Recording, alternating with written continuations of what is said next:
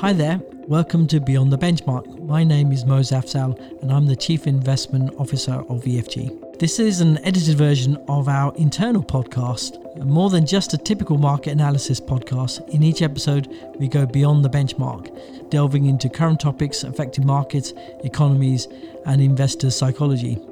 Each episode, I'll be discussing global trends with guests and experts from within EFG and further afield. If you'd like to get in touch, please email me on beyond at fgam.com. Repeat that beyond at fgam.com. On the podcast today, we have uh, Jason Jay. Uh, for those of you who don't know Jason Jay, so Jason is one of the future leaders panelists.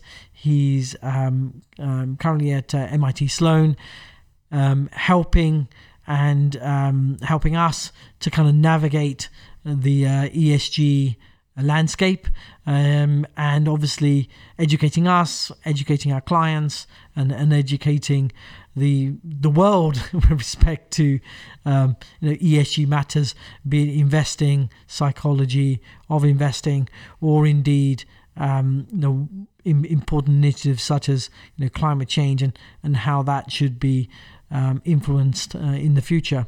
So um, we will call Jason now. Hi, Jason. Um, welcome to Beyond the Benchmark. Thanks, Moz. This is Beyond the Benchmark. So typically, when uh, we start these conversations, uh, we always try to delve in a little bit more into uh, into the background, the history of uh, of the people that come on to the podcast.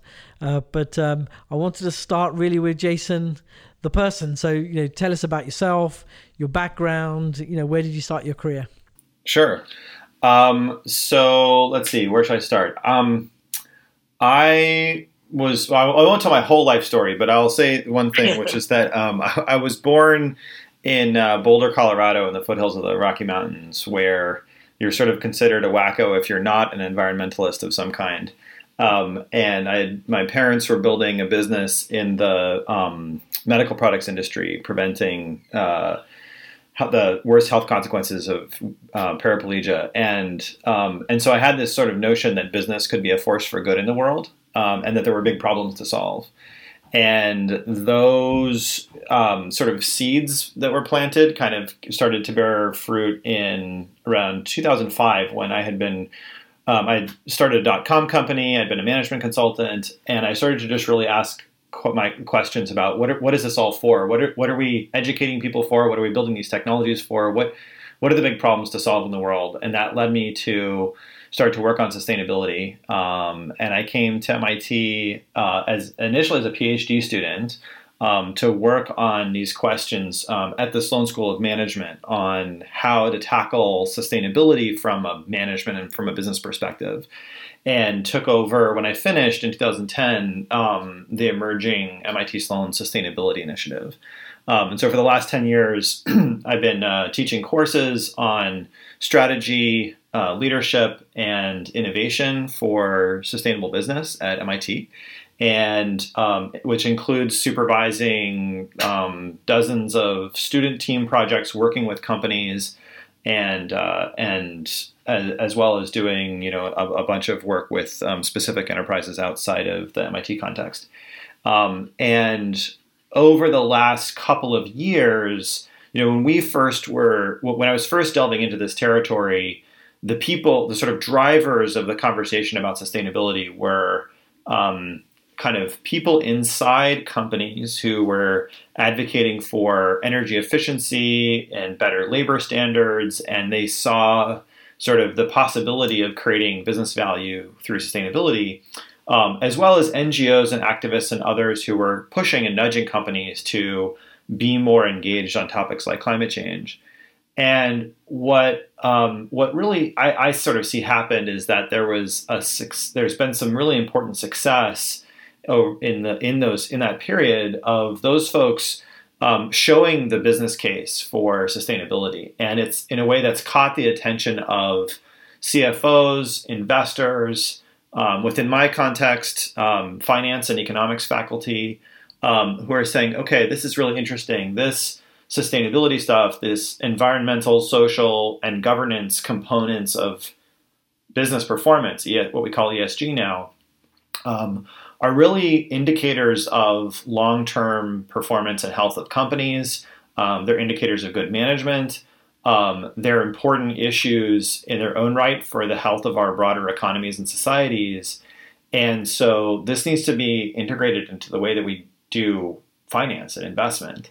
Um, and so all of a sudden, I was in conversation with um, people in the finance field that I hadn't been before, um, and uh, you know have gotten myself up to speed as well as I can. So there's kind of an important caveat, which is I didn't grow up as a financial analyst or a quant economics um, type person.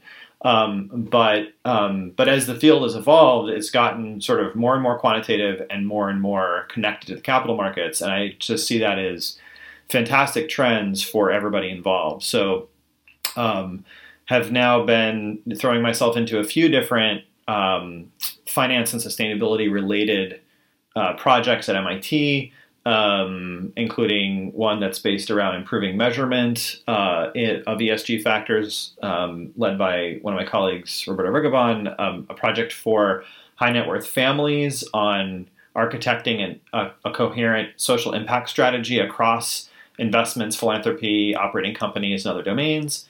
And um, and then specifically on the issue of climate change, l- using modeling and simulation tools to help investors identify what are the really high leverage um, moves to make with respect to capital to have an impact on the decarbonization of the economy. And um, and my involvement in all these fields um, led me to EFG, where I'm now part of the Future Leaders Panel, and um, and that's been tremendous fun and, and great to engage with you and your team. Yeah, no, it's your your input has been um, you know have been amazing and certainly has helped us to sort of shape our ESG credentials certainly over the last few years and and obviously one of the key things around ESG it's uh, it's continuous you know because we're still relatively early in in um, uh, in, in ESG investing uh, although I I, uh, I think I reminded you that I actually did my MBA thesis in the 90s on uh, ESG investing.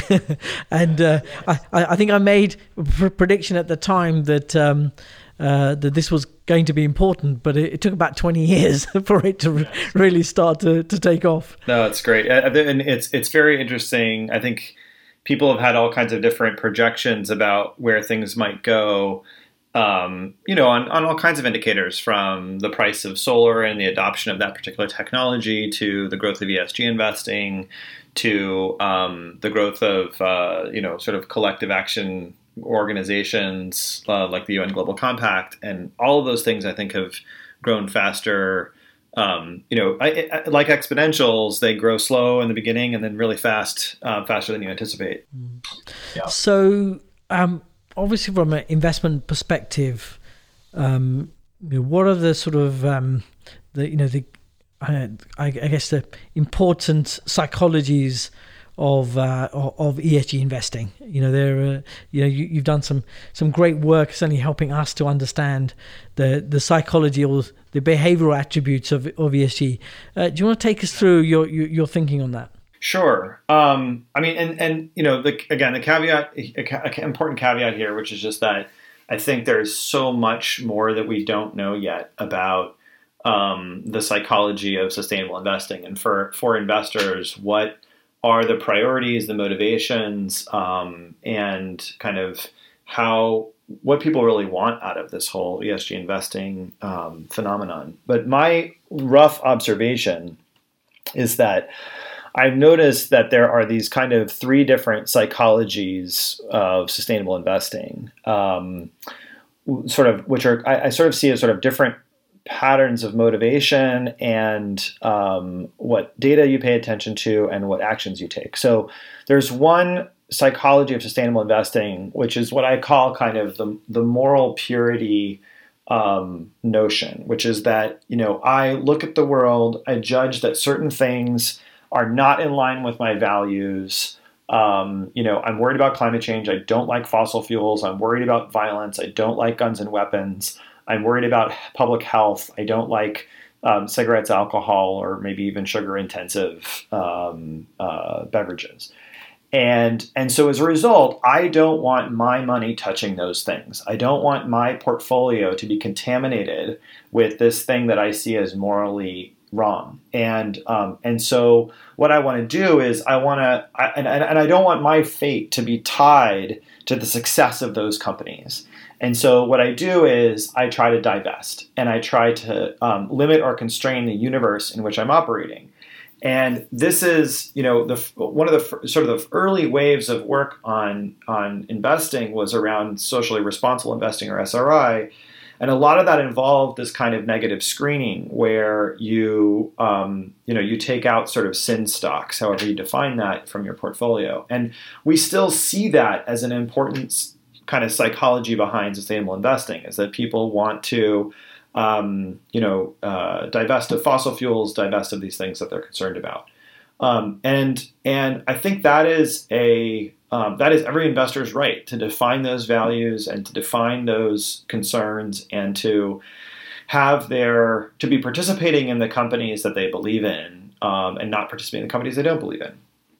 Um, there's a second piece though, which is that um, th- which is that the, the, the problem with that moral purity approach to investing is that um, is that it actually removes your ability to have an influence on the companies and sectors where you might want to see change.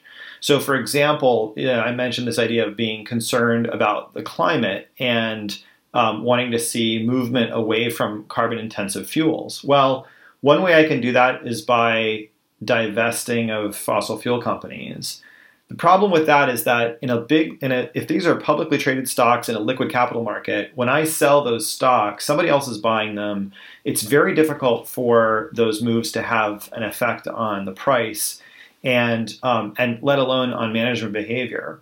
Um, whereas if I own those stocks and I have some governance rights by virtue of being a shareholder, then I might be able to make change. And so there's this there's another kind of psychology which is sort of go into the messy places and um, and and and and try to make change. And I see this as kind of like an activist style of an activist psychology of investing. So there's this great example of this group of nuns um, with a sort of religious organizations pension fund in the in the um, Washington State area in the U.S who had traditionally, you know, might have approached it from that sin stocks perspective, and instead, what they did is they started buying stocks of the gun companies, and um, and and then they created a shareholder campaign where they joined forces with Vanguard, BlackRock, some of the really big asset managers.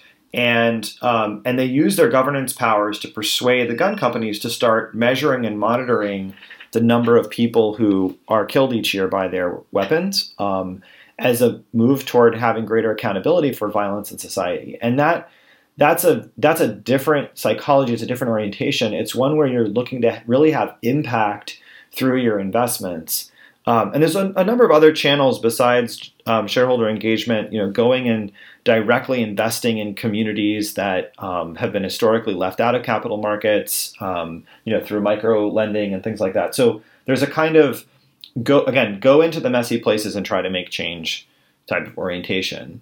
Um, and then there's a third one that goes to what I was saying earlier about there is really a business case for sustainability, which is um, all right, let's say that the world is moving in those two directions of moral purity and activism and that that um, that that's happening um, among customers, um, among employees, um, a millennial generation who wants to work for purpose-driven companies that are aligned with their values, um, and um, and there are just some win-wins to be had where where if I save energy, I can save money. If I um, engage with my employees in a more constructive way, I might get more productivity and lower turnover, lower shrink in retail. And so, actually, there's just good business reasons for doing all these things. And so, I might want to use ESG factors um, as a leading indicator of firm performance, of portfolio performance, and um, and then I might not take an absolute stance where I'm avoiding all fossil fuel companies, but I might underweight fossil fuel companies relative to renewable energy companies um, if I thought that that's where the ball is going and that's where um, there's going to be more money to be made as our electricity systems transition to lower carbon energy sources.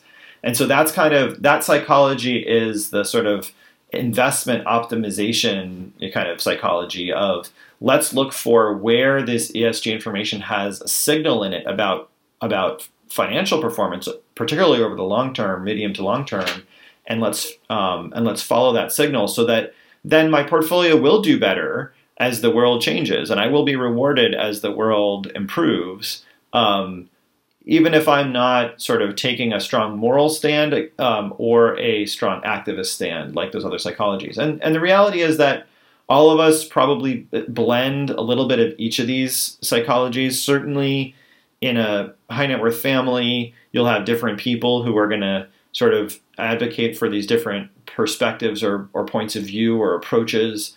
Um, and everybody has to, as, as well as in the board of a pension fund or a um, endowment or sovereign wealth fund. And so part of what we have to get good at is being able to notice which of these paradigms we're operating from and then get clear and articulate about what our strategies are and then create kind of portfolios and execution strategies that really allow us to achieve our full set of investment goals, our holistic set of investment goals that include wealth stewardship and advancement on the issues that we care about. So, um, you know, within that kind of, I guess, the construct of those three, um, you know, three three psychologies, uh, the environmental one, I guess, is you know very well understood. Actually, um, you know, I think the first thing, the first thing you say to anybody, uh, you know, that you're you're putting an ESG portfolio together, the the environmental bit is the first thing they actually think about. Um, uh, given you know the huge amount of um, you know, press and coverage that that particular topic has got, you know, over the last uh, certainly over the last you know five five years or so. Um, one of the areas that we often you know uh, overlook is the governance part, um, which um, you know arguably from a from an investor's perspective is actually probably one of the most important ones. And certainly we've had, you know, some high profile, you know, failures from a governance perspective. You know, certainly with, um, you know, I, I guess the, the, most obvious one, most recently is probably WeWork and the shenanigans yes. that were going on there. Um, yes. um, you know, obviously there's been, you know, the obvious one people think, well, you know, the technology companies are usually the better ones you know, and mm-hmm. that's the the one that people think about most because they environmentally they're pretty good, right? So, but the governance piece, they're actually not particularly good when you start peeling the onion a bit. Um, mm-hmm. And um, you know, one that obviously comes up is like dual class stock listings. And, and obviously Zuckerberg and Facebook as being one of the kind of high profile uh, exponents of this. Uh, do you have any mm-hmm. thoughts on that? I mean, I will say that within ESG, I personally have looked a lot more into the E and S factors than I have into the G factors. So I would say that I'm probably part of that larger picture that you're describing. Um, a couple of comments I'll make about governance. I mean, one is that um, I think that these these these governance issues are really critical, and um, measurement of good governance is a, a very tricky thing to do. Um, a lot of you know rating agency ESG rating agencies that are trying to score companies on environmental, social, and governance factors, they're going to look at characteristics of governance that are easily measurable. Um, you know, things like formal role separation of you know CEO and chairman roles, or um, the diversity of boards from a uh, demographic perspective, and those things are you know are quite important and quite relevant, and there's just a lot of subtleties to governance that are uh, about you know what is the predisposition for ethical versus unethical behavior among a community of human beings in an organization, right? I mean, I think ultimately that's what we're trying to do when we're doing governance measurement and management in a portfolio setting is we're trying to just say anticipate what's the likelihood that this company is going to do something that really compromises the interests of a key stakeholder um, including shareholders and that is you know by larger standards unethical. And um, those are you know there are some very subtle factors about the culture of an organization that make that tricky to observe and measure in a simple way. So, you know, I'll just give an example of like whistleblowers, right? Whistleblowers are critical. A whistleblower policy is kind of a key part of what people will say is good governance. But a policy and enactment are totally different, right? Anyone in an organization that has a whistleblower policy and who sees something they don't like and is going to start to think about being a whistleblower, they're not just going to look at is there an official policy on the books? They're going to look at what's the track record of the last three people who raised their voice. You know, were they fired, sidelined, passed up for promotion, ostracized by their peers, um, or um, you know, were they uh, you know, and, and and and that's an extraordinarily difficult thing to do because, in fact, if you have a good whistleblower policy, the identity of those people is going to be invisible um, in many cases. So, you know, I think it requires some real intimacy with the culture of an organization to be able to understand governance in the way that we would want to from an ESG perspective. Yeah, you're you're absolutely right. I, I think that subtlety is actually really quite hard to to just copy paste, if you like. I think each company is going to have you know its own uniqueness that that uh, you need to kind of you know delve into. I, I think that's a you know very, very very you know very important point. Uh, going back to the, the measurement, um, obviously governance, um, as you've said, you know, easy ones are you know diversity and and so on and so forth.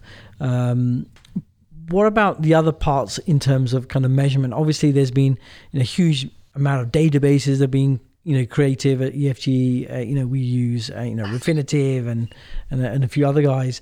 What is the um, you know how is that data collection you know coming along because obviously uh-huh. from a from um you know ESG perspective or investing perspective garbage in garbage out right um yeah. Uh, yeah. you know what are your thoughts about that i mean i'm i'm very strongly influenced by my colleagues on this um florian berg uh, julian kölbel and roberto rigobon have a paper that's called Aggregate Confusion. Um, it's a working paper being submitted for, for peer review journals right now, but it's it is one of the most downloaded papers in in the SSRN Social Science Research Network. And what they did was that they looked at um, the main rating agencies for ESG factors, and they and they got access to all the underlying data, and then they looked at um, you know the degree to which when the same when two different rating agencies are rating the same company, to what extent do they agree? Um, you know, when S and P and Moody's goes to rate the creditworthiness of a company, um, they're they're they're pretty aligned. That correlation is in the sort of 0.97 to 0.99 kind of range. Um, in the ESG space, the correlations are, you know, more like 0.6, 0.7, I mean, just very, very low, and in some cases anti-correlated. If you look in the in a deeper level, so you'll have one, you know, on on a factor um, like corporate lobbying, you'll see one com- the same company being rated top quartile by one and then bottom quartile by another. So there's tremendous divergence um, between the different rating agencies that have to do with differences in the way that they're measuring these phenomena, um, and then also differences in when they go to combine those measures into a composite ESG score of some kind. Um, how they go about doing that um, sort of weighting prioritization, which factors they include, they don't include, and so you see this very messy landscape of um, of disagreement among uh, people trying to do ESG measurements. And this is a big problem for the field. Um, it means that the things that are measured more noise in a more noisy way, um, there's no way that we're going to be able to use those as signals to guide investment from a financial standpoint. Um, because the correlation with a you know a, a, factor with high variance is, is likely to be low. Um, and um, and it and it just becomes hard to sort of strategically know what to do as a as an investor as an investment manager. So there's a lot of improvement that needs to happen, and it's one of the things that we're doing at MIT Sloan with Roberto's um, aggregate confusion project now is to try to improve the quality of measurement. And um, I think that there are some domains in which the rating agencies are aligned and the measurement methodologies are relatively consistent, um, and where people have harmonized around particular measurement techniques. So for example, scope one and two emissions of greenhouse gases, which means you know how much greenhouse gas does a company emit from its direct operations and its electricity use.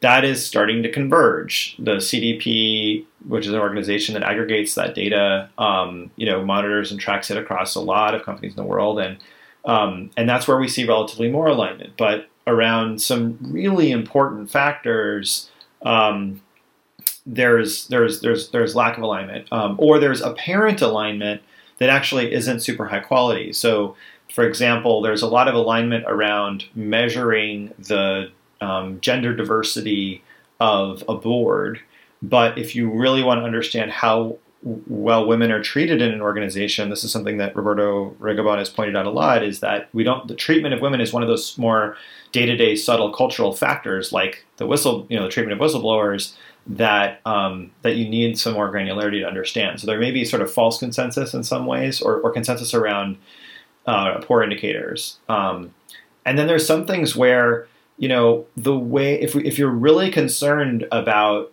um, businesses' impact in the world, one of the most important channels for that impact is how c- companies interact with governments and what is their public policy influence. Are they influencing policy in a way that captures rents for themselves um, or in a way that helps internalize externalities and improve markets for everyone. And we do not, we hardly measure that at all. Almost none of the rating agencies even have a, a, a factor on that. And um, there's very little data and transparency about it. So we're, we're at the beginning of a very long road. And, and um, it worries me because there are a lot of assets moving into the ESG space, but it's being built on a somewhat shaky foundation um, in terms of the rigor and quality of the data. Yeah, I think that's yeah. a it's an absolute you know fantastic point because I think the conventional wisdom from an investing standpoint is that you can buy some of these data you know databases screen out the stocks you can't buy um, if you like and you have various policies it, but if your you know if your measurement is just wrong, you know you, you're really not really not going to have much impact. Um, obviously, one of the things that you've helped us at, at EFG is is to kind of think of think about it in a slightly different way.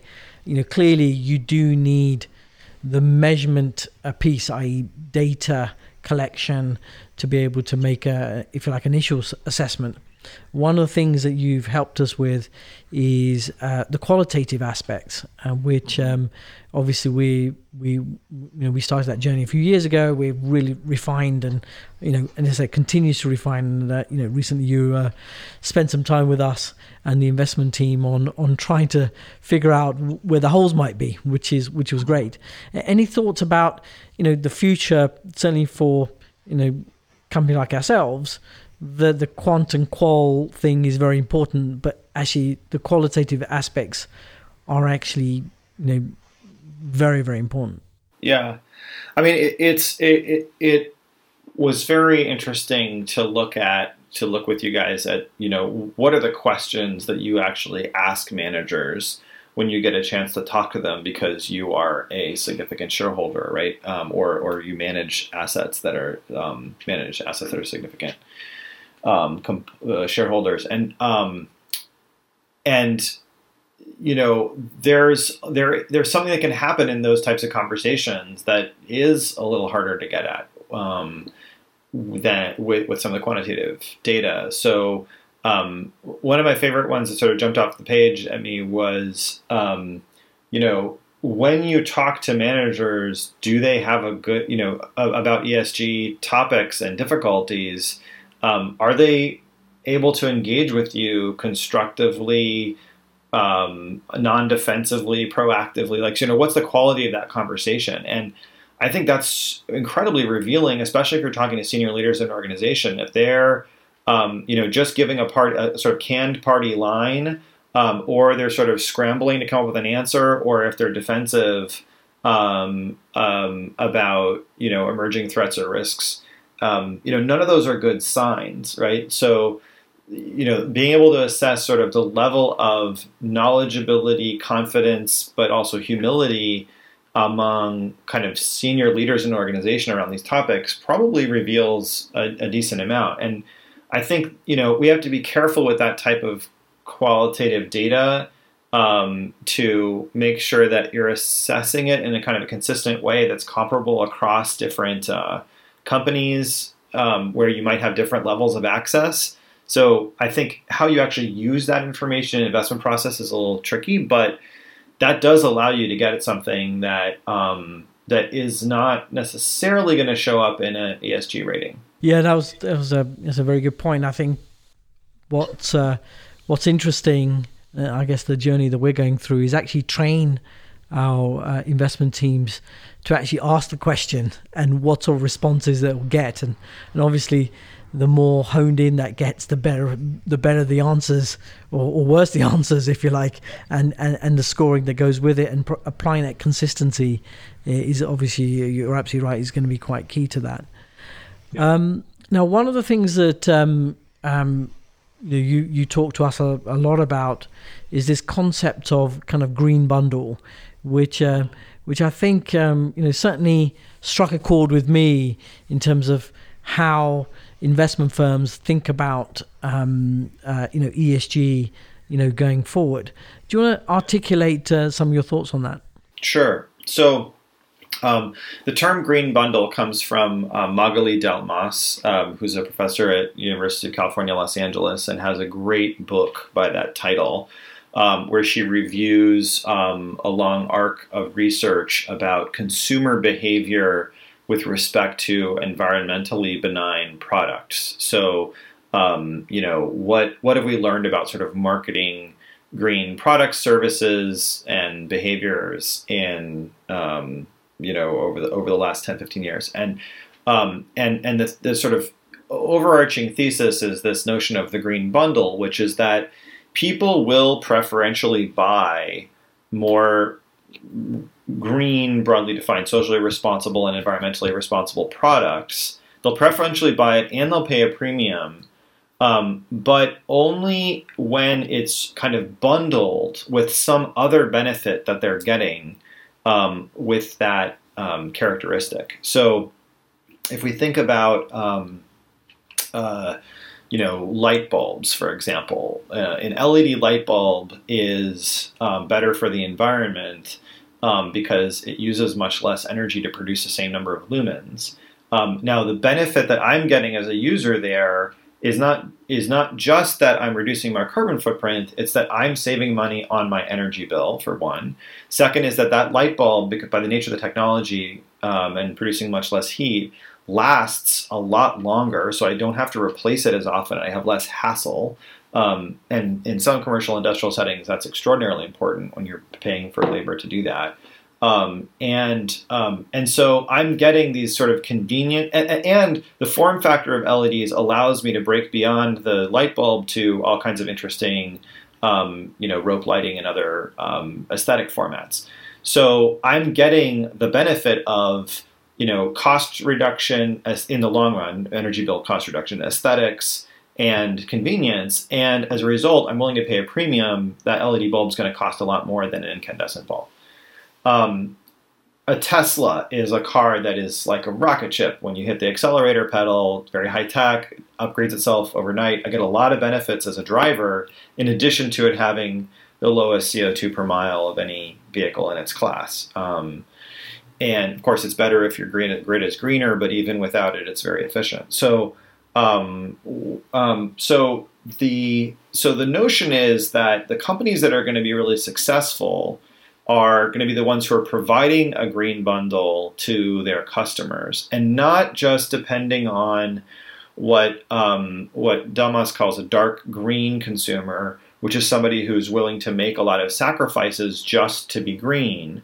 Um, there there is a population um, of people who who who are in that vein, But in terms of reaching a mass market, um, what she calls kind of excuse makers, people who are in the middle of a bell curve of concern about the environment, um, you have to kind of knock off the excuses for why they wouldn't want a green cleaning product or a car or a you know fair trade coffee or something else along those lines. And um, and those excuses mean you know offering some value to the consumer. Um, and that could be an emotional value, right? You think about Tom's shoes as an example where it's I buy a pair of shoes and then a pair of shoes is given away to somebody in an emerging market. Um, the benefit I'm getting there is kind of an emotional benefit of getting to feel good about that purchase.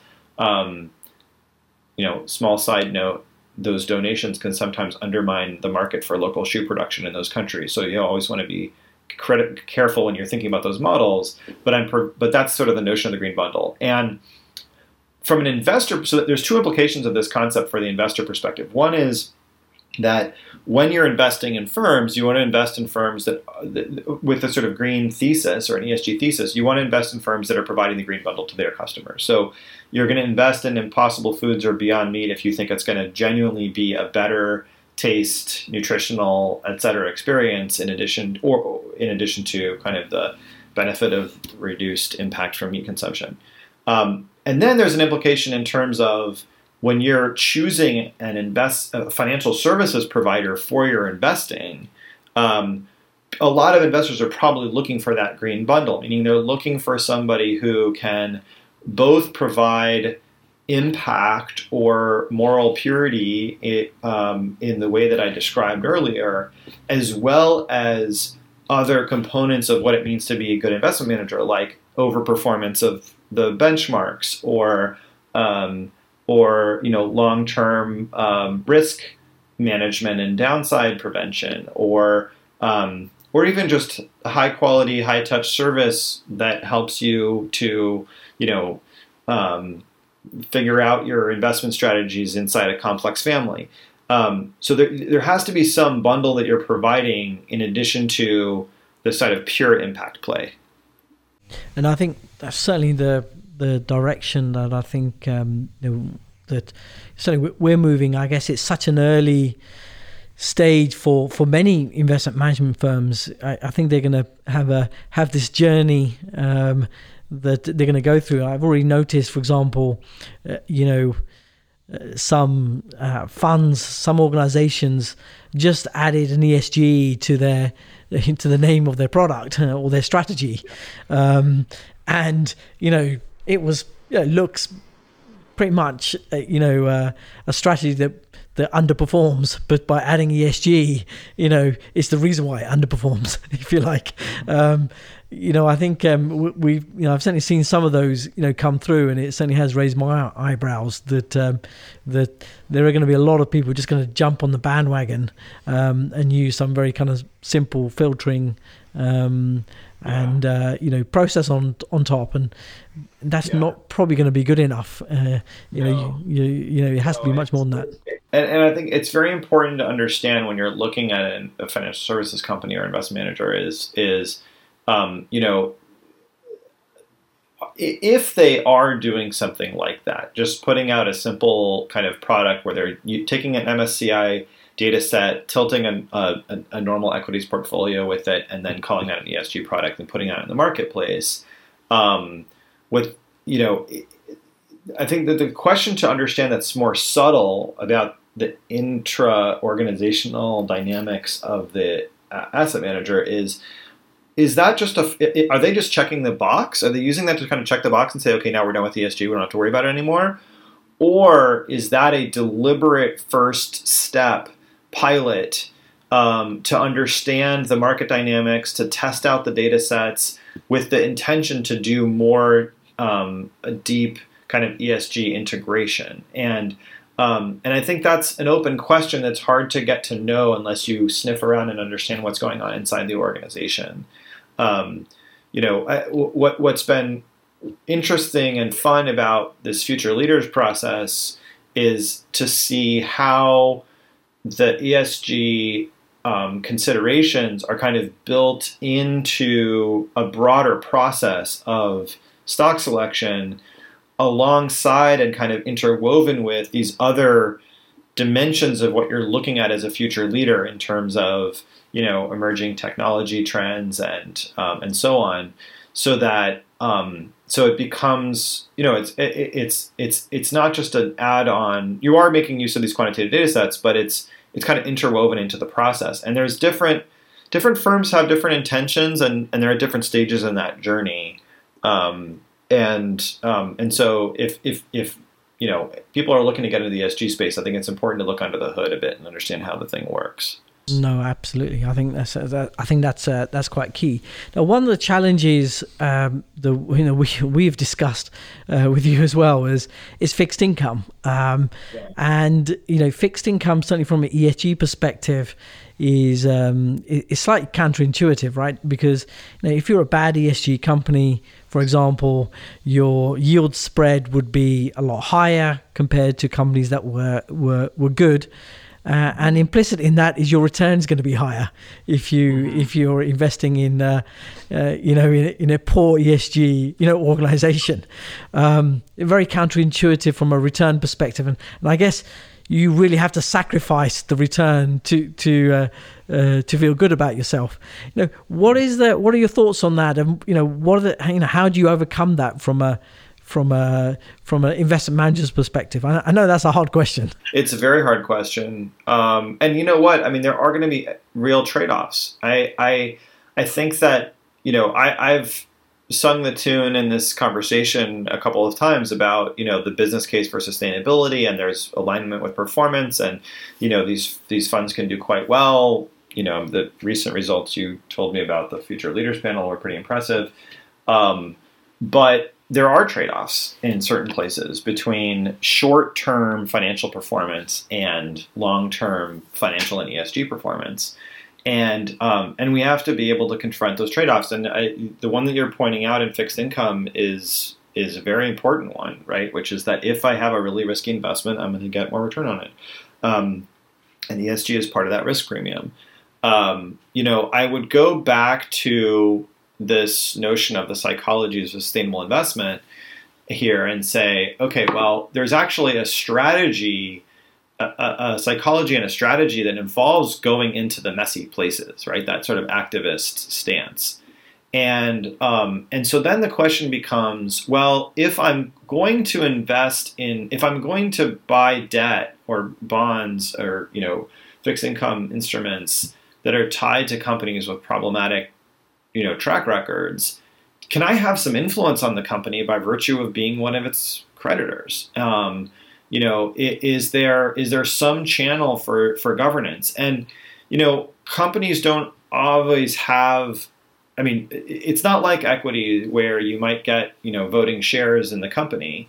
Um, but there may be channels for influence on companies who to understand that you know if they want to get that next tranche of um, debt that they want to issue, um, they're going to need to clean up their act, or um, you know, and I, I think we're I, I, I don't know what the uh, best practices on this are honestly. Um, I think there are social responsible investment firms that have been around for a very long time, like Boston Common Asset Management, who probably tried and um, you know, run up against a few different of these different approaches. Breckenridge Capital here in Boston does a lot of fixed income work around sustainability, um, mostly in the you know issuance of sustainability bonds, green bonds, but also trying to quantify some of these risk factors of default um, related to sustainability. And I think we're it's all you know there's still a long way to go in figuring out what a really good mature ESG strategy looks like in fixed income. Um, you know, for, in part for the reasons that you described. Well, uh, certainly there's you know green bonds uh, initiatives that certainly you know are are, are going to go at huge premiums probably mm-hmm. in terms of uh, you know um, uh, well a premiums in terms of price and, and, and low yields. Uh, I, I, I something would suggest. Um, now, one of the things that um, you, you, discussed, although um, uh, you know, I think this is the work is a little bit too early to kind of make uh, conclusions. A- any th- early thoughts in terms of you know crowding? So you know, t- take the green bonds as a good example. You know, if there are only a certain amount of green bonds that are issued, um, virtually everybody's going to clamor on to, to to buying those. Um, and um, you know, obviously that brings the, the, the yield premium down, you know, quite substantially. Um, mm-hmm. The same thing with stocks, for example, certain stocks that that uh, we'll say are, ver- are very kind of green, if you like, utilities in particular, are very, very highly valued and everyone kind of jumps on them. Have you mm-hmm. sort of, you know, what are your thoughts in terms of that crowding behavior and, um, you know, what are the kind of long term or even short term consequences of that? Um, well, I mean, I guess from a okay, so if I if I put on my hat of sustainability advocate, um, it's it's sort of good news, right? It, it means that there's a lot of interest in these topics, and you know when you know Citibank commits you know X billions of dollars to green finance, and then they have to figure out some way to execute on that commitment. Um, they're going to go out and buy up every green bond that they can find, right? Um, yeah right? Um, and if we have, you know, there's been this exponential growth of assets that are, yes, you know, uh, uh, um, equities uh, ownership that is somehow ESG influenced or tilted, and um, as that grows, people are going to be looking, you know, there's there's there's people are going to be looking for those darling star companies, and like you said. The green, you know, kind of the more green oriented utility companies might be, you know, an example of that. And so, or Tesla, right? And, um, and so it's, very important to um, from a well and, and I would say from a from an advocacy perspective if you're trying to make change through your investments um, you know at, piling into those uh, those instruments is is a way of sending a market signal to the capital market saying give us more of this stuff right um, yeah. and and create you know there's high demand create more like in any market it's like create more supply and so you know maybe that crowding will lead to more capital formation you know new companies being created new instruments being invented new issuances um, that to kind of meet that demand i think you know but in the meantime um, you're going to be looking at this kind of supply demand imbalance that creates these you know dynamics that you're describing and then it's really important to be disciplined about valuation and just uh, trying to understand, you know, does the, um, you know, does it does the stock price reflect where things are really going, or is there sort of a wishful thinking green hype around it?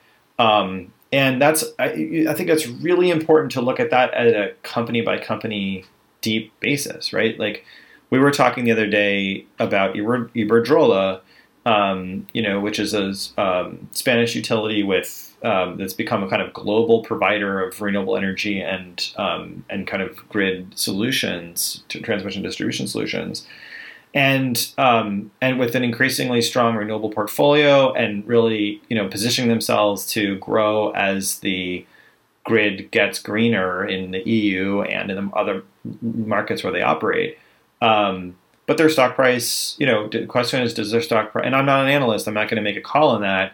Um, but the question to ask is, you know, all right, let's really look at the market growth potential here and how much new, um, you know, let's look at some scenarios. And if, if, if, if policy were to move really aggressively and, um, and uh, you know, all the renewables that we can build in, in the EU are going to get built, and they capture, you know, whatever percentage of market share that you think they're going to get. What's that? Top, uh, what's that um, top line going to mean for them? What's that upside, and what's the growth you'll see? And and maybe maybe that's already baked into the stock price.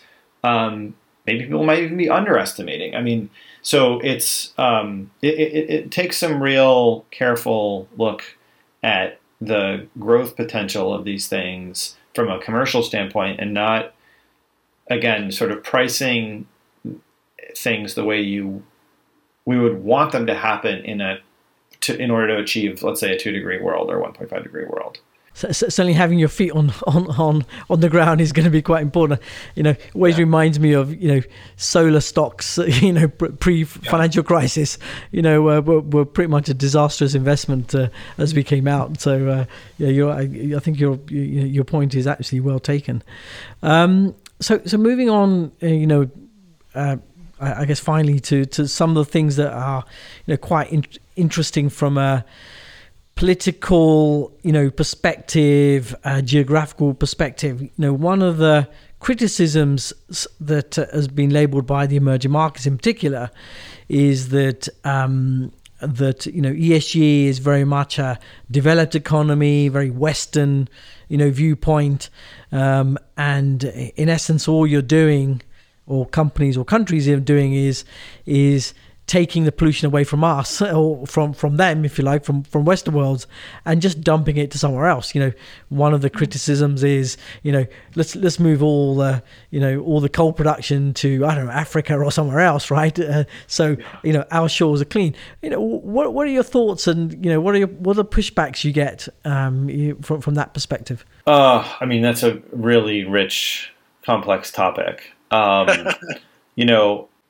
you know, if I if I take a perspective of how do we achieve the sustainable development goals? How do we make a better world? How do we create a, a sustainable and just future for our children and our grandchildren? Um, you know, the pot. What we need to do is transform our developed world economies um, and help emerging economies leapfrog the most problematic parts of industrial development, right? So, in the same way that um, you know, in Africa, the telecommunication system really skipped landlines and kind of leapfrogged straight to mobile telephony, um, and in fact pioneered a lot of mobile banking and and commerce and so on. Um, we need to see, we meaning humanity, right? We need to see emerging markets leapfrog um, fossil fuels and go straight to renewable energy, for example. Or um, ideally leapfrog, you know, very um, you know sort of sweatshop type manufacturing systems and go straight to lean production systems and um, you know kind of the um, the good, sort of good jobs version of that. And um, and so that's kind of what we'd all like that, that that's kind of what the world needs from some perspective. And so then the question is well how do we get there? And um, and what are the things that are going to push uh, for and against that. And there's one form of this pushback, which is, you know, hey, you know, um, you know, Winston Churchill had to confront days in the UK where you know you couldn't see, you know, everyone was choking on the smog in the streets of London. You guys got through that. Now London, the streets, you know, the air is relatively clean. We're going to have to go through that same process. Don't mess with us, or you know, while we're trying to do it. But I think that's a very cynical, uh, actually, point of view um, because it means that there's we, we actually have the technologies to prevent that human harm to human health and the environment, and we're just going to not do it so that we can follow the same footprints that somebody left 100 years ago. Um, I don't think that argument holds too much water. Um, so, but then the second sort of part is okay, well, what if those technologies are more expensive? Um, and so you're asking in some way emerging markets to bear the cost that um, is, you know, uh, that's unfair to bear.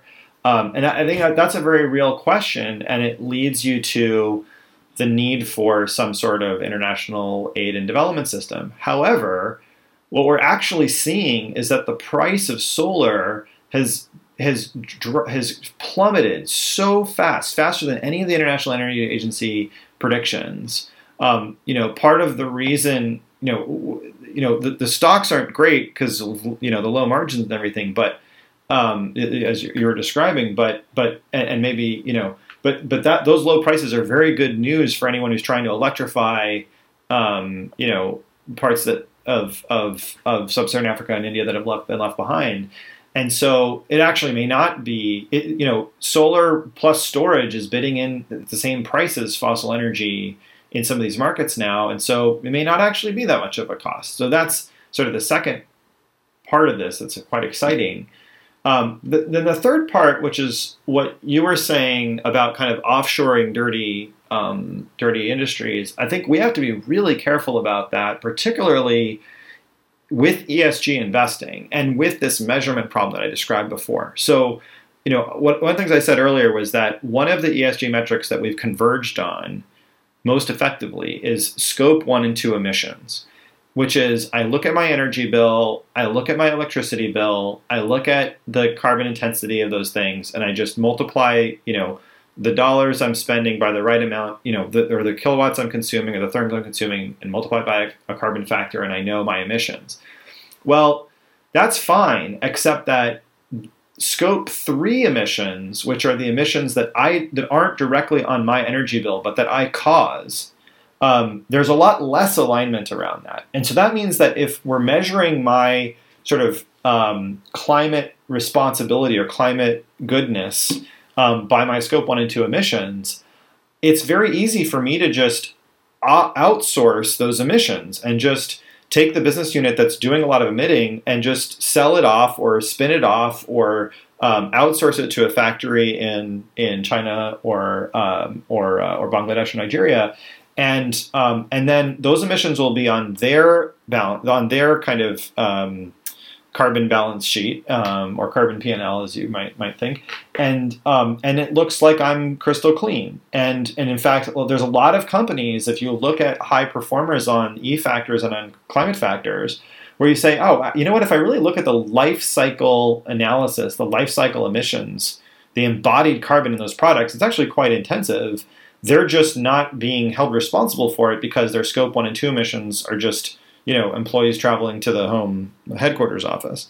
So I think there is this possibility of leapfrogging, and there's this possibility of leapfrogging cheaply, but um, in the meantime, we have to be really careful that we're actually holding that we're actually doing continuous improvement and when we see someone's emissions decline it's not it's because they've actually converted a coal plant to a gas plant, or they've made their processes more energy efficient. They've really genuinely gotten more carbon productivity as opposed to just outsourcing their emissions to some dirty player in another part of the world.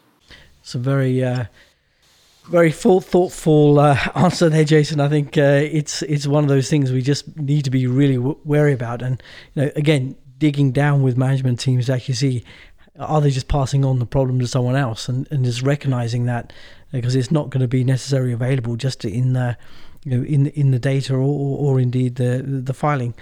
Um, so we're, we're going to wrap up, uh, Jason. Um, uh, just before I do that, uh, just uh, you know, one question um, that uh, that uh, you know I've been asking all you know, a lot of the people who come on to the podcast um, is you know what advice would you give to kind of any budding investment analyst or portfolio manager with respect to ESG investing? What should they be? You know, one or two things they should be doing if they really want to be you know leaders in their field.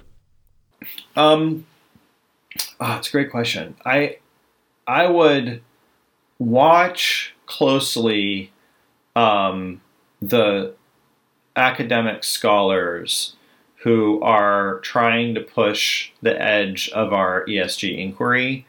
Um, and, you know, I would include in that this sort of, there's, you know, kind of a crowd that is crossing over between MIT Sloan and University of Zurich um, uh, that um, is worth watching, and um, and then you know people like George Serafeim at Harvard Business School, um, was, and his and and his sort of doctoral students and so on. That kind of there's a crowd there, and you know people are tending to release papers in in kind of uh, working paper format, either um, you know on the Social Science Research Network or other places, and just you know keep an eye on it because there's just some very fundamental questions about ESG measurements, about the relationship between performance, about materiality, um, about sort of the nuances of how. Um, you know this herding behavior, or you know, um, uh, might affect the pricing.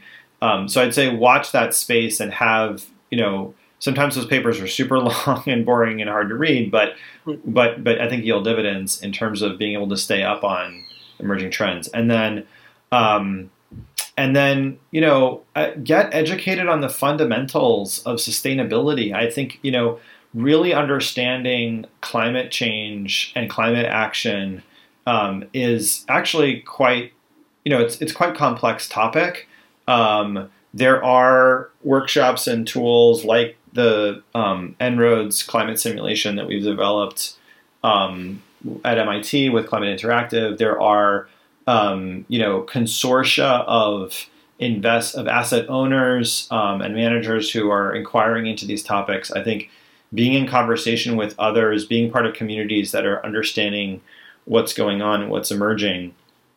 Um, and then, you know, there are a couple of good media sources. I've been finding that um, we've been finding that the FT's Moral Money um, uh, feed and the Bloomberg Green feed are very valuable in terms of just staying on top of what's happening in the field. Yeah, I've certainly seen the Bloomberg Green um, initiatives, and they seem to be putting a lot of mon- money into uh, uh, into it. So um, you know, certainly uh, one of the sources they're interesting, and of course the FT uh, as well. Well, Jason, I think we could have probably spoken for another couple of hours. Uh, there are so many other questions I had, um, you know, in uh, you know, I, I, in the brief that even I sent you, um, uh, which we didn't get a chance to go through, but uh, we'll absolutely love to have you on, uh, you know, again and really sort of delve more into some of the other aspects. Uh, uh, one burning question that uh, one of my uh, portfolio managers had was um, Have you tried Beyond Meat burgers? If so, how would you rate them? oh, that's a good one. Um, I'm very excited about that category because um, beef production is such a significant impact on the environment in so many different ways. Um, and and so anyone who can who can manage to crack the alternative protein problem is is is is a hero in my eyes. Um, the I've tried the Beyond Meat Burger version one and two. Um, I you know it's it, it's fine. Um, I prefer the Impossible Burger um, that they're serving at Burger King here in the U.S. Um, I think it's a little tastier, and for some reason, it's a little easier on my tummy. Um, but but uh, but both of these companies are, and then and then all of the sort of cultured meat companies that are coming up behind them are working at a pretty fast clip on innovation. So I think it's like it's like an Apple operating system. You want to keep trying out the new versions to see how the product is evolving. And you know, again, is it really providing kind of that green bundle of you know taste, uh, you know, nutrition, and um, the kind of the impact that they might be able to have. Well, great. Thanks. Thanks very much for answering that one. Uh, you you make someone happy. That's a good one. That's a good one. well, Jason, thank you very much again. And uh, as I said, we'll, we'll have you on again. And uh, you know, uh, thanks very much for you know inputting uh, into the Future Leaders panel, uh, into into what we're doing. I think it's been you know very helpful, and hopefully we got some of that across today as well. Cool. It's good to be with you. So that was a fascinating conversation uh, with Jason. Um, certainly, whenever I get to spend uh, time with Jason, there's a, a few more things that uh, I hadn't thought about before, and certainly I, I hope that you um, that you learned something new during that conversation. Again, very interesting. Uh, there are many other questions I had. For example, you know, does COVID nineteen uh, accelerate ESG investing right now, or, or does it, uh, you know, delay it? Uh, so, thank you very much uh, for for listening, and have a great um, weekend.